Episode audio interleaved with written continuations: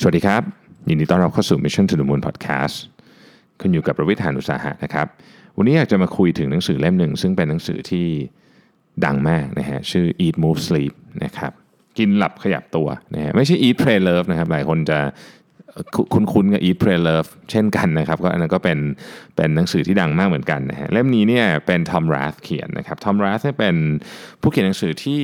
เขียนหนังสือขายดีมาแล้วหลายเล่มนะครับเล่มที่เราน่าจะเคยอ่านกันหลายท่านก็คือ How Full Is Your Bucket นะฮะตอนปีที่ออกเนี่ยนะครับหนังสือเล่ม How Full Is Your Bucket เนี่ยเป็นยอดขายเป็นอันดับหนึ่งเลยนะฮะของ New York Times Bestseller นะครับแล้วก็มี Strength Finder นะครับอันนี้หลายท่านน่าจะเคยอ่านเช่นกันนะครับแล้วก็หนังสือของเขาเนี่ยขายมารวมกันแล้วเกิน 5 ล้านเล่มนะฮะแล้วก็ติดรายการขายดีของ Wall Street Journal นะฮะมากกว่า 250 ครั้งนะครับทอมรัสเนี่ยเป็นปัจจุบันนะฮะเป็นนักวิทยาศาสตร์อาวุโสและที่ปรึกษาให้กับแกลล p นะครับแล้วก็ก็เคยทำงานมาหลายด้านเกี่ยวกับเรื่องคนเนี่ยนะฮะจะเป็นส่วนใหญ่นะฮะยังเคยดำรงตำแหน่งรองประธานสถาบันวิจัยมะเร็งนะครับ VHL นะฮะทอมรัสเนี่ยสำเร็จการศึกษาจากมหาวิทยาลัยมิชิแกนนะครับแล้วก็มหาวิทยาลัยเพนซิลเวเนียนะฮะก็หนังสือเล่มนี้ก็ชื่อก็บอกอยู่แล้วนะครับว่าพูดเรื่องอะไรนะฮะ Eat Move Sleep นะฮะ ก็คือ 3 องค์ประกอบหลักที่ทำให้ชีวิตเรามีสุขภาพที่ดี สุขภาพจิตที่ดี สุขภาพใจที่ดี สุขภาพกาย สุขภาพครอบครัว สุขภาพอะไรก็แล้วแต่นะครับ ทีนี้ก่อนที่จะไปคุยในนี้คือคือฟอร์แมตของเขาเนี่ยนะครับมันก็จะเป็น 30 คล้ายๆกับเหมือน 30 วันนะฮะมี 30 บท แล้วก็ให้เราลองเปลี่ยนตัวเองดูนะครับ แล้วเขาก็จะมี checklist นะฮะซึ่งเดี๋ยวผมจะเล่าให้ฟังว่า checklist เป็นยังไงนะฮะความท้าทายของ 30 วันแรก นะนั่นคือ checklist นะครับ เรามาดูก่อนคือผมคงจะไม่ได้ลงไปละเอียดมาก เพราะว่าเพราะว่ามันมันจะบอกว่าไงดีฮะคือมันมันมันค่อนข้างที่จะมีเนื้อหาที่เฉพาะเจาะจงในแต่ละบททีเดียวนะก็ขอพูดเรื่องหลักๆ ที่ผมชอบอะไรกันนะครับ เรื่องของการกินก่อนนะฮะเรื่องของการกินเนี่ยนะครับ ก็มีหลายประเด็นที่น่าสนใจ ประเด็นที่หนึ่งก็คือ เรื่องลดความอ้วนนะเราเนี่ยผมเชื่อว่าหลายคนเนี่ยนะครับรวมถึงผมเองด้วยเนี่ยก็ผ่านวิธีการลดความอ้วนมาหลายอย่างนะครับที่เขาฮิตๆกันเราก็จะลองทำดูนะครับมีหลายท่านจะเคยนะฮะ low carb Atkins อะไรพวกนี้ต่างสารพัดเนี่ยนะฮะแต่ว่าหลายอย่างมันไม่มันไม่มันไม่ยั่งยืนอะคือตอนนั้นมันก็ลดจริงนะครับหรือถ้าเกิดว่าบางคนที่ไปกินยาลดความอ้วนอะไรนั้นยิ่งหนักเลยนะฮะคือมันไม่ลดจริงอะนะฮะแล้วพอถึงเวลามันก็ มันก็มีโยโย่มีอะไรอย่างนี้นะครับเพราะฉะนั้นจริง ๆ แล้วเนี่ยการลดความอ้วนที่ได้ผลที่สุดนะครับทอมรัสก็บอกว่ามันคือการเปลี่ยนวิถีชีวิต มันคือการเปลี่ยนวิถีชีวิตไปเลยนะครับ ก็คือมันไม่ใช่แค่เป็นช่วงเวลาสั้นๆ แต่มันเป็นวิธีคิดของการกินทั้งหมดนะครับ คือต้องบอกว่าคนที่สามารถที่จะ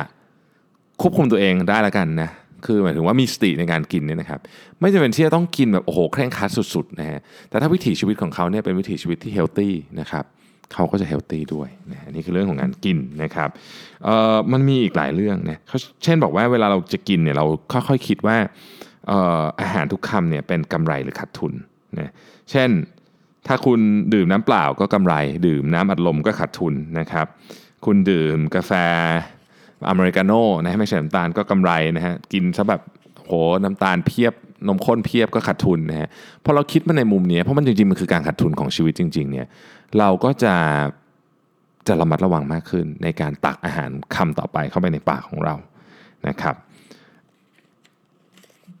เรื่องที่ใหญ่กว่าแคลอรี่นะเรื่องที่ใหญ่กว่าแคลอรี่ก็คือมันคือแคลอรี่อะไรนะตอนนี้เราเริ่มพูดกันเยอะนะครับบอกว่าให้ยมันมันไม่ได้ เกี่ยวกับเรื่องของการควบคุมแคลอรี่เพียงอย่างเดียวนะ มันต้องบอกเลยว่ากินเนี่ยกินอะไรนะครับแคลอรี่มาจากไหน โดยทั่วไปแล้วเนี่ยแคลอรี่ที่มาจากโปรตีนเนี่ยจะช่วยเราคือคือต้องบอกอย่างนี้ไม่ใช่ช่วย ต้องบอกว่าปัจจุบันนี้แคลอรี่มามาจากคาร์โบไฮเดรตเยอะ เพราะว่าอาหารส่วนใหญ่เนี่ยมันอุดมไปด้วยแป้งน้ำตาลนะครับเพราะฉะนั้นแคลอรี่ที่มาจากโปรตีนเนี่ยเราควรจะคำนึงถึงในการกินมากกว่าแล้วกันใช้คำนี้ เพราะว่า เราจะไม่ค่อยเราจะกินโปรตีนไม่ค่อยพอนะครับถึงแม้ว่าเราจะรู้สึกว่าเราจะเป็นคนที่ทานเนื้อทานอะไรเยอะก็เถอะนะครับ อันนี้ผมชอบ มีฉบับมีงานวิจัยหลายฉบับที่พูดเรื่องนี้ก็คือเรื่องของน้ำตาลนะครับเขาบอกว่าน้ำตาลเนี่ยคือนิโคตินตัวถัดไปนะทำไมถึงเป็นอย่างนั้นฮะเพราะน้ำตาลเนี่ยมันมันมีการให้ ไปทำให้สมองเหมือนให้รางวัลเป็น rewarding system ปล่อยโดพามีนออกมาทำให้เราอยากกินน้ำตาลขึ้นไปอีก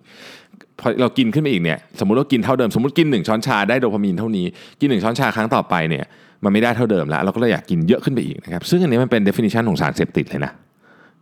คือคืออะไรก็ตามที่ทำแบบนี้กับเราเนี่ยมันจะเป็นลักษณะของสารเสพติด ซึ่งน้ำตาลเนี่ยก็เสพติด เช่นกันนะครับเขาบอกว่าอย่างนี้ฮะน้ำตาลเนี่ยเป็นสารพิษเลยนะเป็นชนวนของเบาหวานโรคอ้วนโรคหัวใจและมะเร็งนะครับปัจจุบันเราบริโภคน้ำตาลและอนุพันธ์ของน้ำตาลมากกว่า 150 ปอนด์ต่อคนทุกปี ผมจะให้ตัวเลขนิดนึงว่า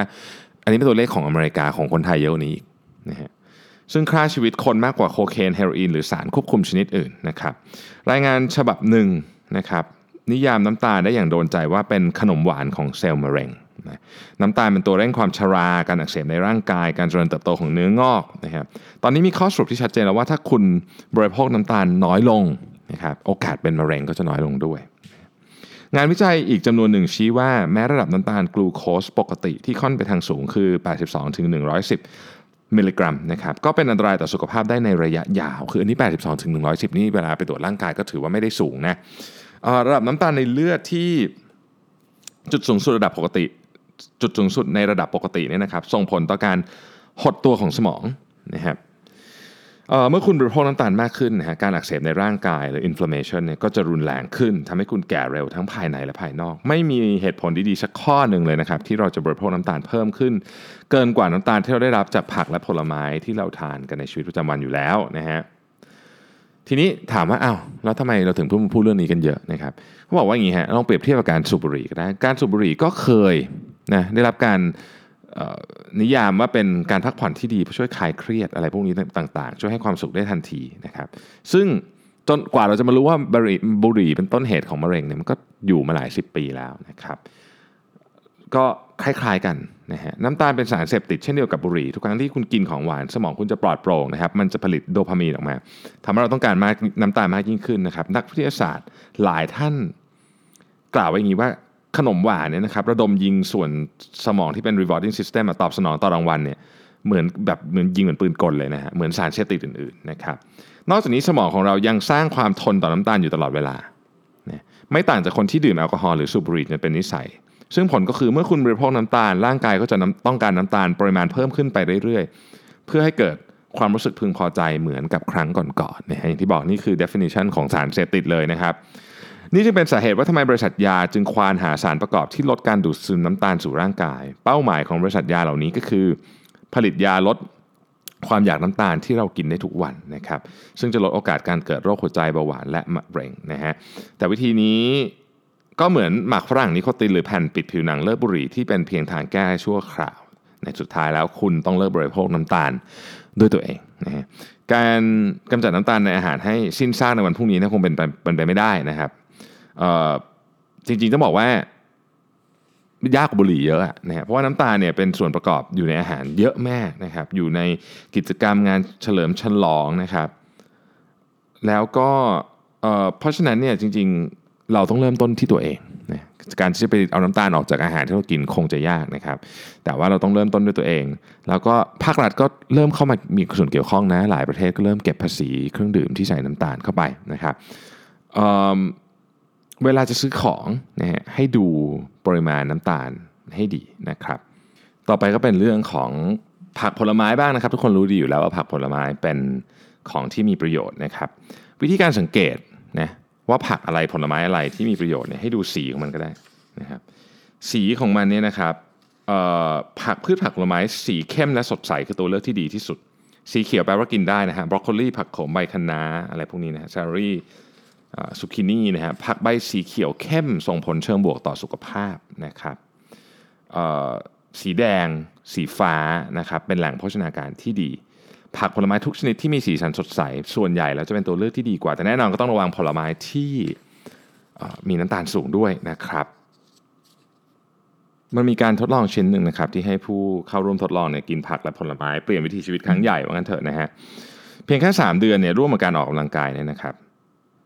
ผู้เข้าทดลองเนี่ยสามารถปรับเปลี่ยนการทำงานของยีนได้ประมาณ 500 หน่วยนะฮะยีนป้องกันโรคมีการทำงานมากขึ้น ขณะที่ยีนที่ก่อให้เกิดโรคเนี่ยทำงานน้อยลงนะครับแม้แต่การกลายพันธุ์ของยีนที่แข็งแรงที่สุด ซึ่งทำให้เกิดโรคหัวใจก็สามารถเปลี่ยนแปลงได้นะฮะดังนั้นเนี่ยกินผักผลไม้เป็นหลักซะตั้งแต่วันนี้นะครับเพื่อเปลี่ยนการแสดงออกของยีนในวันรุ่งขึ้นนะครับอาหารขัดสีนะครับก็ต้องระวังถ้าจะกิน พวกกลุ่มธัญพืชก็กินถั่ว กินแซลลี่กินแครอทกินเมล็ดธัญพืชนะครับ แล้วก็เวลาเรากินข้าวกันเป็นสไตล์ครอบครัวนะฮะเหมือนเราคนไทยเนี่ยนะฮะพยายามให้จานกลางมีอยู่ให้น้อยๆหน่อย เพราะว่าปริมาณอาหารที่อยู่บนโต๊ะเนี่ยมันจะกำหนดปริมาณอาหารที่เรากิน ส่วนเวลาอาหารสั่งอาหารเนี่ยนะครับอาหารพอชั่นเล็กที่อยู่ในจานขนาดเล็ก จะทำให้เรากินน้อยลงนะครับรวมไปถึงว่า การกินอาหารเนี่ยต้องใช้เวลาอย่างางน้อยที่สุด 20 นาทีนะครับเหตุผลเพราะว่าถ้าเรากินอาหารเร็วกว่า 20 นาทีเนี่ยสมองมันยังไม่ไม่ส่งสัญญาณอิ่มออกมา ช่วง 20 นาทีช่วงช่วงแรกๆของการกินเราถึงแบบเขาเรียกว่าสวาปามเข้าไปได้เยอะมากนะฮะดังนั้นเนี่ยเคี้ยวอาหารให้ช้านะครับคุณแม่ผมชอบสอนนะบอกว่าเวลาเคี้ยวเนี่ยให้นับ1นถึงห้นะฮะซึ่งก็ก็กำลังดี ผมคิดว่าแล้วก็เราก็จะทานอาหารช้าลงไปในตัวด้วยนะครับ แล้วก็อย่าปล่อยให้ตัวเองหิวจนเกินไปนัก นะฮะเหตุผลก็เพราะว่าเวลาหิวเนี่ยเราจะควบคุมสติไม่ได้หลายคนเป็นนะฮะผมก็เป็นนะฮะโอเคนะก็คือเรื่องของอาหารเรื่องต่อไปก็คือเรื่องขยับตัวนะการออกกำลังกายเนี่ยมีงานวิจัยเยอะมากนะครับที่ที่บอกว่าจะช่วยโรคต่างๆ จะช่วยให้สุขภาพดีขึ้นนะครับ สิ่งที่เราอาจจะไม่ค่อยได้พูดถึงกันก็คือการออกกำลังกายเนี่ยช่วยให้คุณภาพชีวิตด้านอื่นดีขึ้นด้วย นะครับไม่ว่าจะเป็นอารมณ์ที่ดีขึ้น การทำงานที่ดีขึ้นนะครับความสัมพันธ์กับคนรอบข้างที่ดีขึ้นเหล่านี้มีงานวิจัยทั้งสิ้นนะครับการออกกำลังกายเนี่ยนะครับยังยังจะช่วยเรื่องของโรคที่เป็นโรคที่เกี่ยวข้องกับโรคของพฤติกรรมอะนะฮะที่เขาที่เขาใช้คำว่าโรคทางพฤติกรรมเนี่ยนะฮะซึ่งปัจจุบันนี้คนเสียชีวิตจากโรคพวกนี้เยอะมากหัวใจโรคเบาหวานพวกนี้นะครับออกกำลังกาย ดีที่สุดออกกำลังกายเนี่ยไม่ได้หมายถึงไปฟิตเนสอย่างเดียว แต่ในระหว่างวันเนี่ยนะครับคุณต้องขยับเขยื้อนเคลื่อนไหวตัวเยอะด้วย แม้ว่าคุณจะวิ่งตอนเช้ามาแล้วหนึ่งชั่วโมง แต่ว่าถ้าเกิดคุณนั่งแหมะอยู่ทั้งวันที่เหลือเนี่ยอันนี้ก็ไม่ดีต้องเขยื้อนขยับเขยื้อนเคลื่อนไหวตัวหลายคนจะบอกอ้าวอยู่ออฟฟิศทำยังไง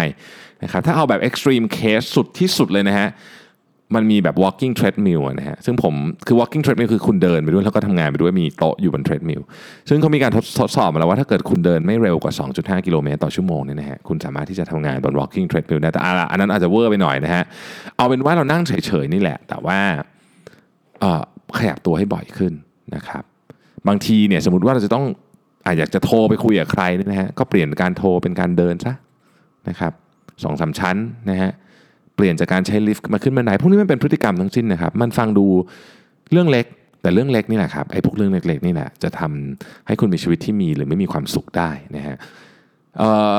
จำนวนโดยคร่าวๆของการเดินที่เขาบอกว่ามันเหมาะสมก็คือ 19,000ต่อวัน อันนี้เราคงจะรู้กันอยู่แล้วนะครับ การออกกำลังกายยังช่วยเรื่องการนอนหลับด้วยนะนะครับสรุปออกกำลังกายเนี่ยนะฮะ ถ้าไม่ไม่หักโหมจนเกินไปนะครับ ก็ควรจะทำได้ประมาณสัก 4-5 วันต่อสัปดาห์นะครับ ถ้าออกกำลังกายหนักก็ต้องดูตารางการซ้อมให้เหมาะสมกับสภาพร่างกายด้วยนะครับ ทั้งนี้ทั้งนั้นเนี่ยต้องบอกว่าการออกกำลังกายเนี่ยนะครับเป็น เป็นสิ่งที่ตัวผมเองนะในฐานะที่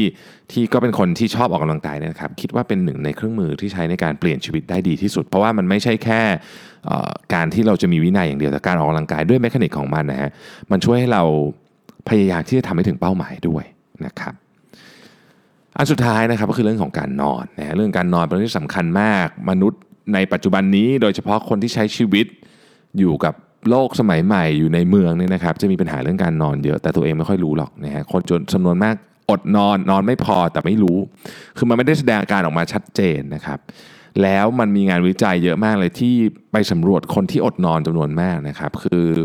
ทำประสิทธิภาพในการทำงานไม่เต็มร้อยนะฮะถ้าเกิดว่าเอาไปทดสอบไปคิดเลขหรืออะไรเงี้ยนะครับ แต่ตัวเองไม่ได้คิดว่าตัวเองอดอดนอน คือรู้สึกว่าปกติดีนะครับ เราอยู่ในโลกที่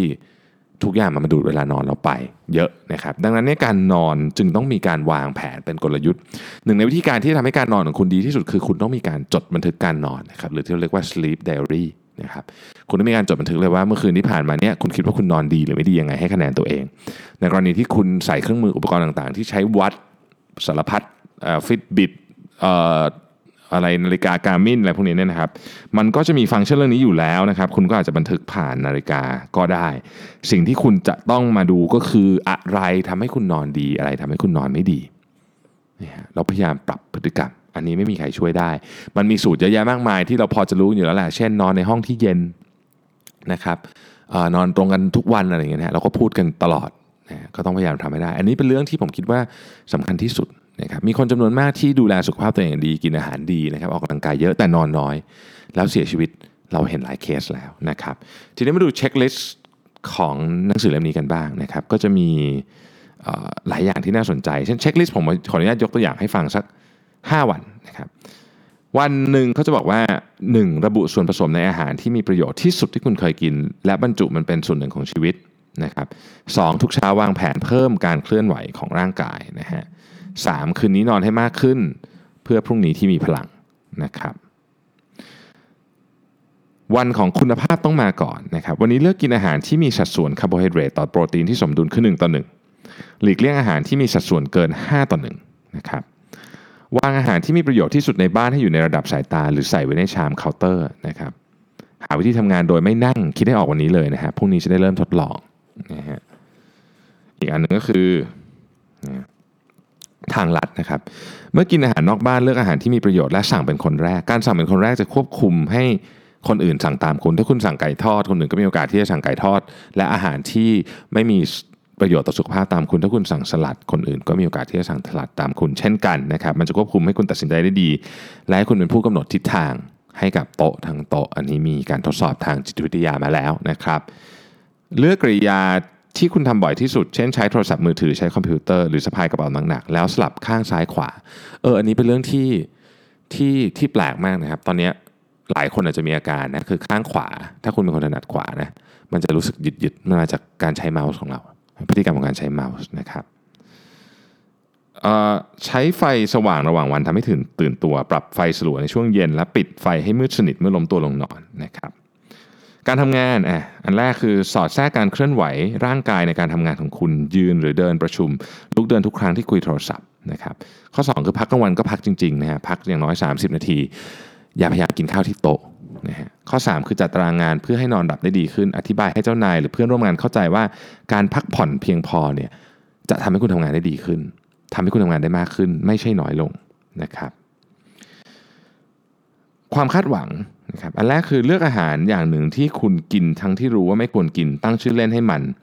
ซึ่งทำให้คุณต้องฉุกคิดก่อนกินนะครับข้อที่ 2 เลือกซื้ออาหารด้วยเหตุผลที่ว่ามันดีต่อคุณเป็นอันดับแรกจากนั้นค่อยพิจารณาอาหารออร์แกนิก หากคุณต้องการผักสดหรือผลไม้ทั้งเปลือกนะครับข้อ 3 คือกำหนดเป้าหมาย ว่าจะเคลื่อนไหวร่างกายมากขึ้นเขียนลงในกระดาษระบุเส้นตายและเล่าให้เพื่อนอย่างน้อยหนึ่งคนฟังนะครับอะเอาสรุปเลยแล้วกันนะฮะ กินอาหารแต่ละคำโดยพิจารณาถึงประโยชน์ของมันใช้ความรู้ของคุณในการตัดสินใจทุกขณะ ข้อ 2 คือใช้ชีวิตกระฉับกระเฉงในทุกๆวัน พรุ่งนี้เดินให้มากกว่าวันนี้ ข้อ 3 ใช้เวลาและพลังงานกับอาหารดีๆ ออกกำลังกายกับเพื่อนครอบครัวและนอนหลับให้เพียงพอและพยายามส่งต่อเรื่องนี้ให้กับคนอื่นด้วย ผมผมเป็นคนที่ตอนนี้นะฮะชีวิตช่วงนี้แล้วกันนะครับ หลังจากกลับมาใช้ชีวิตดีๆเนี่ยก็ก็ให้ความสำคัญกับ 3 เรื่องนี้มาก เรื่องกินอาจจะยังทำได้ไม่ค่อยดี แต่ว่า เรื่องเรื่องการออกกำลังกายเรื่องการนอนหลับเนี่ยผมให้ความสำคัญมาก ซึ่งผมก็พูดไปในหลาย episode แล้วนะครับหนังสือเล่มนี้เป็นหนังสือที่ดีที่จะทบทวนความรู้ต่างๆ เกี่ยวกับเรื่องการนอนการกินนะครับแล้วก็การออกกำลังกายที่หลายอย่างเรารู้อยู่แล้วแหละแต่เราลืมไปแล้วนะครับแล้วเรื่องนี้ก็มาแบบสั้น ๆ ที่สำคัญที่สุดคือเรื่องนี้มีงานวิจัยรองรับเยอะนะครับทำให้เรารู้ว่าสิ่งที่ผู้เขียนเขียนเนี่ยมีการทดลองที่ได้ลองทำกับกับคนหรือกับสัตว์มาแล้วว่าเออมันเวิร์กจริง ๆ นะครับ ก็เช่นเคยนะครับ ถ้าใครมีคำถามก็ฝากไว้ใน inbox ของ Mission to the Moon ได้นะครับ ยังไงวันนี้ขอบคุณมากที่ติดตาม Mission to the Moon Podcast แล้วเราพบกันใหม่ในวันพรุ่งนี้ครับ สวัสดีครับ